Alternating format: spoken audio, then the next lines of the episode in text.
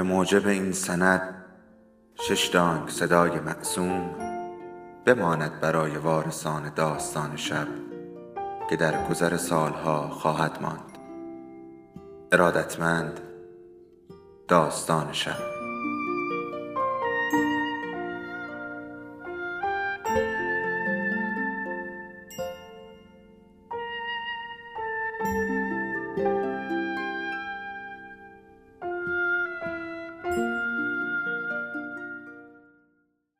یکی بود یکی نبود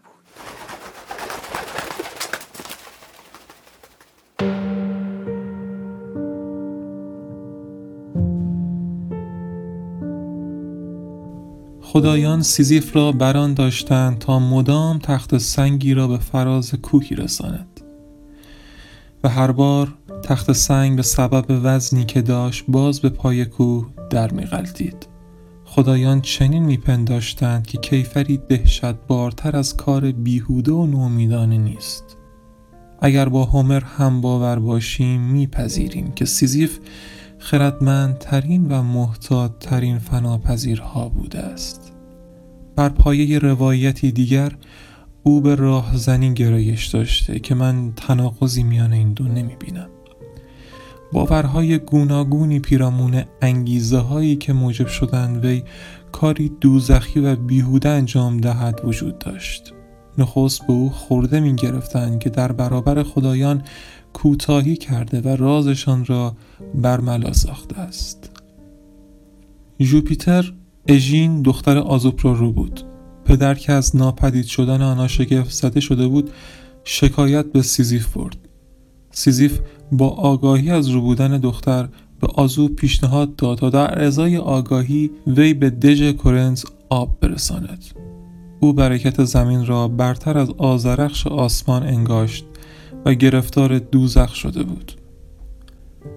هومر آورده است که سیزیف مرگ را اسیر خود ساخته بود. پلوتون که دیگر نمی‌توانست قلمروی امپراتوری برهود و ساکت خود را به تماشا بنشیند خدای جنگ را ناگزیر ساخت تا شتابان مرگ را از بند سیادش برهان. گروهی نیز بر این باورند که سیزیف به هنگام مرگ ناشیانه بران شد تا عشق همسرش را بیازماید. پس به وی فرمان داد تا پس از مرگ پیکرش را به خاک نسپرند و میانه میدان همگانی رهایش کند. از همین رو گرفتار دوزخ گردید. وی که از فرمان برداری خلاف عشق زمینی همسرش سخت به خشم آمده بود از پلوتون اجازه خواست تا به زمین بازگردد و همسر خود را سیاست کند.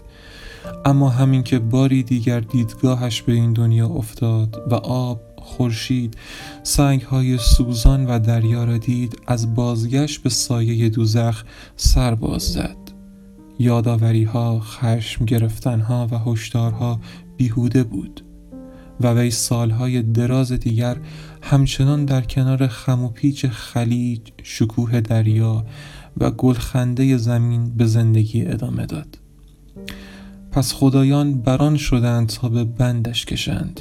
مرکور گریبان گستاخ بگرفت. از شادی ها جدایش ساخت و به زور به دوزخ جایی که تخت سنگ آماده بود کشاندش. اکنون دیگر می‌دانیم که سیزیف قهرمان پوچ است. شور و عشق به همان اندازه سبب قهرمانی وی شدن که درد و رنج. دوری جستن از خدایان کینه ورزی نسبت به مرگ و شور و عشق به زندگی به بهای رنج بیان ناشدنی ناشی از انجام کاری پایان نیافتنی تمام شد. و این بهایی است که برای شور به زندگی باید پرداخت. البته درباره سیزیف به هنگامی که گرفتار دوزخ شد چیزی نگاشته نشده است. افسانه ها از این رو آفریده شدند تا نیروی خیال بتواند به آنان جان ببخشد. و در مورد بالا نیز ما تنها شاهد کوشش یک پارچه پیکری استوار هستیم. برای از جا کندن تخت سنگی بس بزرگ چرخاندن دشوار آن به روی سربالایی و تکرار صدباره آن. ما چهره ای در هم فرو کشیده را می‌بینیم با گونه ای چسبیده به سنگ شانه ای تکه داده به سنگینی خاک آلوده آن پایی ستون شده به زیر سنگ. بازوانی که آن را در بر گرفتند و دو دست خاک آلوده اما نیرومند انسانی که با تمام توان فضایی بدون آسمان و زمانی بدون جرفا را می شکافد و سرانجام به پایان می رسد و آنی پس از آن سیزیف به سنگی می نگرد که به دل دنیای پایین دست در می غلطد تا وی را پیموده را بازگردد و باری دیگر آن را به بلندای کوه بکشاند. پس به سوی دشت باز می گردد درست همین هنگام درنگ و بازگشت سیزیف است که مرا مشتاق ساخته. چهره چنان رنج کشیده و نزدیک به سنگ که می توانان را نیز سنگ انگاشت. من او را می بینم که با گام های سنگین اما هماهنگ سرازیری را به سوی رنجی می پیماید که سرانجامش را نمی داند. این هنگام که چنان لحظه نفس تازه کردن است و فرارسیدنش همانند رنج گریز ناپذیر همان هنگام دستیابی به شناخت است. در هر کدام از این لحظه هایی که او ستیق را ترک می‌گوید و نرم نرمک رهسپار خدایان می شود بر سرنوشت خیش چیرگی دارد و سختتر از تخت سنگش می شود اگر این افسانه اندوه بار است از آن روست که قهرمانش آگاه است. اگر با هر گامی که برمیدارد امید کامیابی پشتبانش شود پس چگونه رنج بکشد؟ به همین سان امروزه کارگر تمامی روزهای خود را به کار کردن می‌پردازد و بنابراین وی نیز سرنوشتی کمتر از پوچی ندارد. البته زندگی وی هنگامی اندوه بار می شود که به آگاهی دست یابد و این نیز بسیار کمیاب است. سیزیف که رنج خدایان را بر خود هموار کرده ناتوان اما سرکش به تمامی بدبختی های خود آگاه است. او به هنگام فرود از کوه به همین می اندیشید روشنبینی که باید سبب رنج شود بیدرنگ به پیروزیش نیز می انجامد. هیچ سرنوشتی نیست که نتواند به یاری خار شمردن بر خود چیره شود. اگر چنین فرودی پاره روزها با رنج همراه باشد می تواند با شادمانی نیز همراه شود و این گذافه گویی نیست. من هنوز می توانم چنین انگارم که وقتی سیزیف به سوی تخت سنگش باز می گشت رنج در آغاز راهش قرار داشت. زمانی که فراخان نیک وقتی بسیار سنگینی کند آنگاه اندوه وجود آدمی را فرا می گیرد و این پیروزی تخت سنگ است. این خود تخت سنگ است.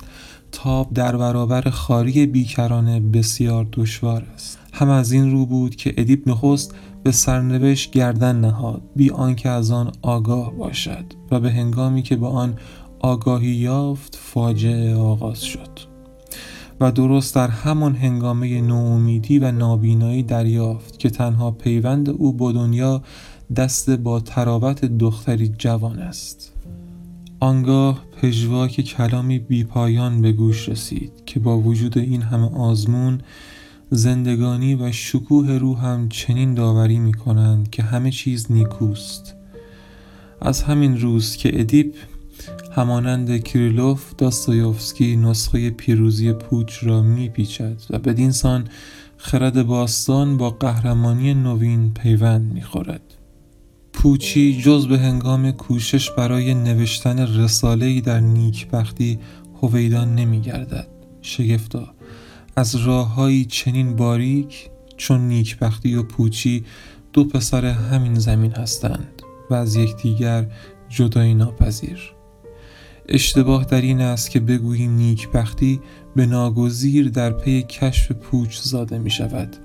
گاه نیز احساس پوچی از نیکبختی زاده می شود. ادیپ می گوید داوری من بر این است که همه چیز نیکوست. و این کلامی مقدس است که در دنیای رام ناشدنی و کوچک انسانی پژواک یافته و آموزش می دهد که هیچ چیز سترون نیست و نبوده و کسانی را که به دنبال ناخرسندی و رنج بیهوده پای به دنیای وی می‌گذارند میراند و بران می شود تا بر سرنوشت خیش مهار زند.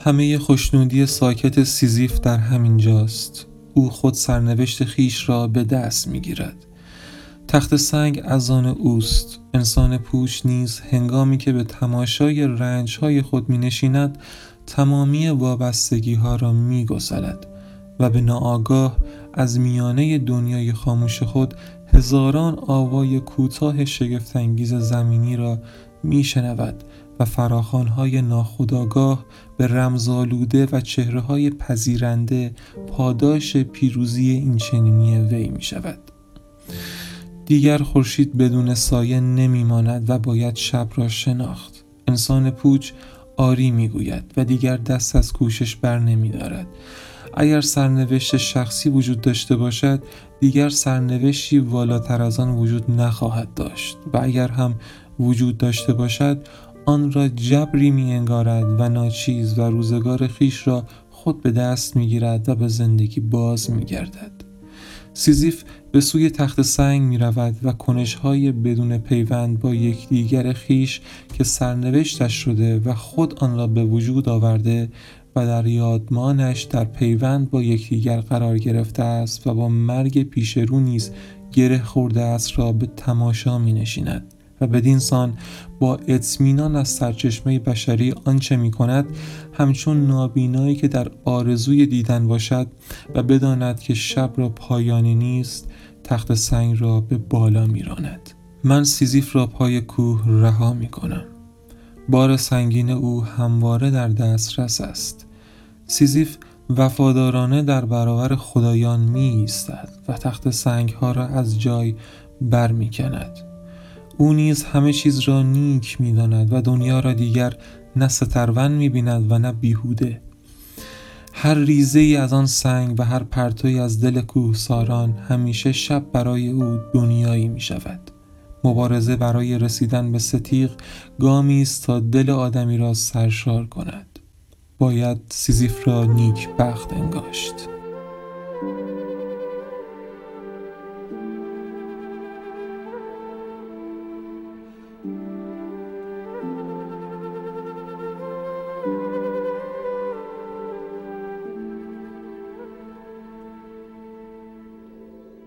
داستان شب بهانه است. برای با هم بودن دور هم نشستن شنیده شدن.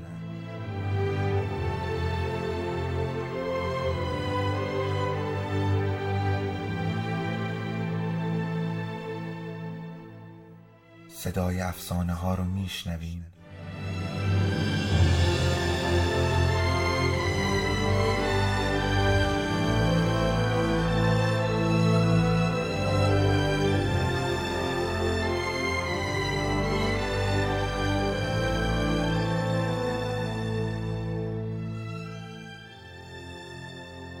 شبتون بخیر.